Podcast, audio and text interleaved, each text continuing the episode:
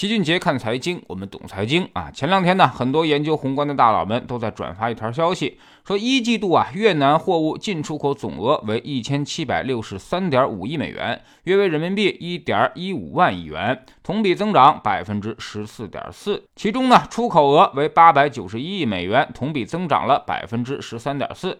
可以说这几年啊，越南的出口是节节攀升，而且增长是越来越快。预计今年的数字比二零一六年至少要翻一倍啊。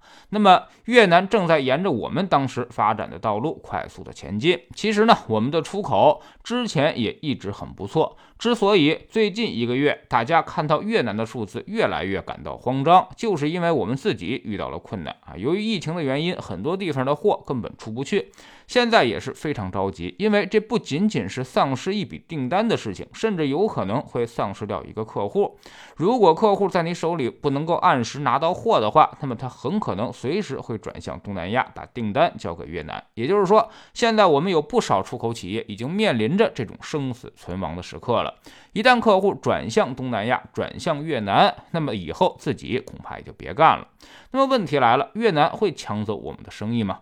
越南是一个典型的全球产业链转型的受益方啊，它跟我们二十年前是十分相似，主要呢就是得益于加工贸易阶段以轻工为主，涉及的是纺织服装和电子元器件的加工。你可以想想，二十年前我们是什么样，现在越南就大概是什么样。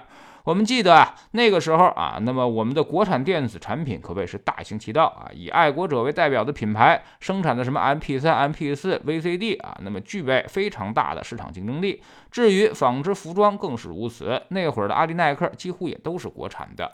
那会儿我们做外贸服装生意的非常多啊，基本上全都是劳动密集型产业。而如今的越南基本类似，国际大品牌基本都搬迁到了东南亚。那边的人工相对便宜，最低工资呢只有两百美元一个月，也就是说，一个工厂一千五到两千块钱人民币就可以招到一个好的工人了，所以他们具备极大的成本优势。而我们现在类似的工厂，用工成本恐怕也得到四五千块钱了，甚至有的更高，那么自然也就没什么竞争力了。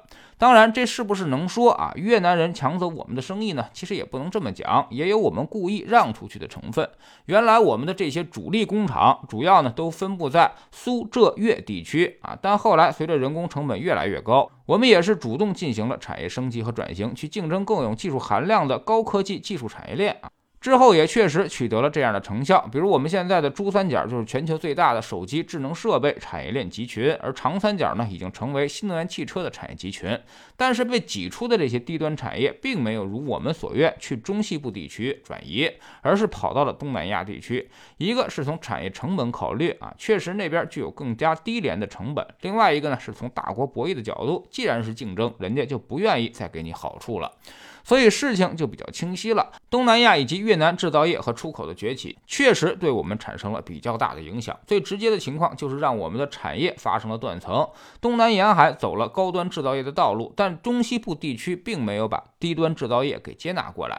那么在国内来说，就会发生越来越明显的东西差距和南北差距。最后，东南沿海越来越富，其他地区可能会越来越穷。一场疫情甚至可能加速这个趋势。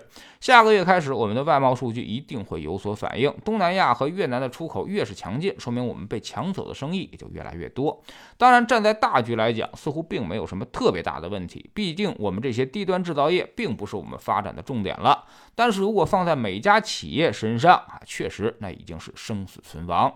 就目前的状况来说，我们无力更改。做这些生意的老板其实应该想清楚这个认识啊。那么我们的生产要素成本已经在不断的提高，你是没办法去跟人家竞争这一块的。所以劳动密集型企业还是要早做打算啊。现在恐怕已经不是接个订单、开个工厂就能赚钱的时代了。你跟别人都不在一个维度上去竞争了啊，那么肯定就没有胜算。如果不提高你的技术门槛，不提高产业附加值和品牌竞争力，那么其实几年之后，你很可能就会被越南所取代，这才是你最大的竞争对手。当别人发现加上了运输费也比你的人工便宜的时候，他自然就会把你替换掉了。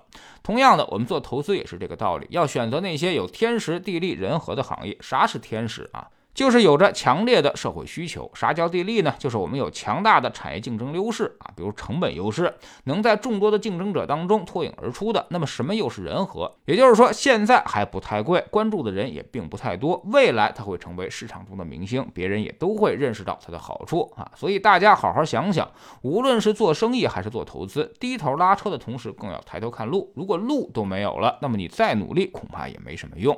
说了这么多，可能很多人更关心的是越南股市能不能投资。其实老齐并不太看好，一是它已经涨了很久很久了，二是美元加息周期对于那些资本可以自由流动的新兴市场国家来说，恐怕并不是什么好消息。九七年之前也产生过一波东南亚神话，当时也是因为美元加息和索罗斯的袭击，让一切泡沫戛然而止。在知识星球秦杰的粉丝群里面，我们分析过未来有天时的行业，其实呢也就那么几个，需要在其中选择那些有地利的公司，以及我们具有绝对竞争实力的企业啊。那么然后呢，去等待那个人和的机会到来，买在无人问津处，卖在人声鼎沸时。我们总说投资没风险，没文化才有风险。学点投资的真本事，从下载知识星球找齐俊杰的粉丝群开始。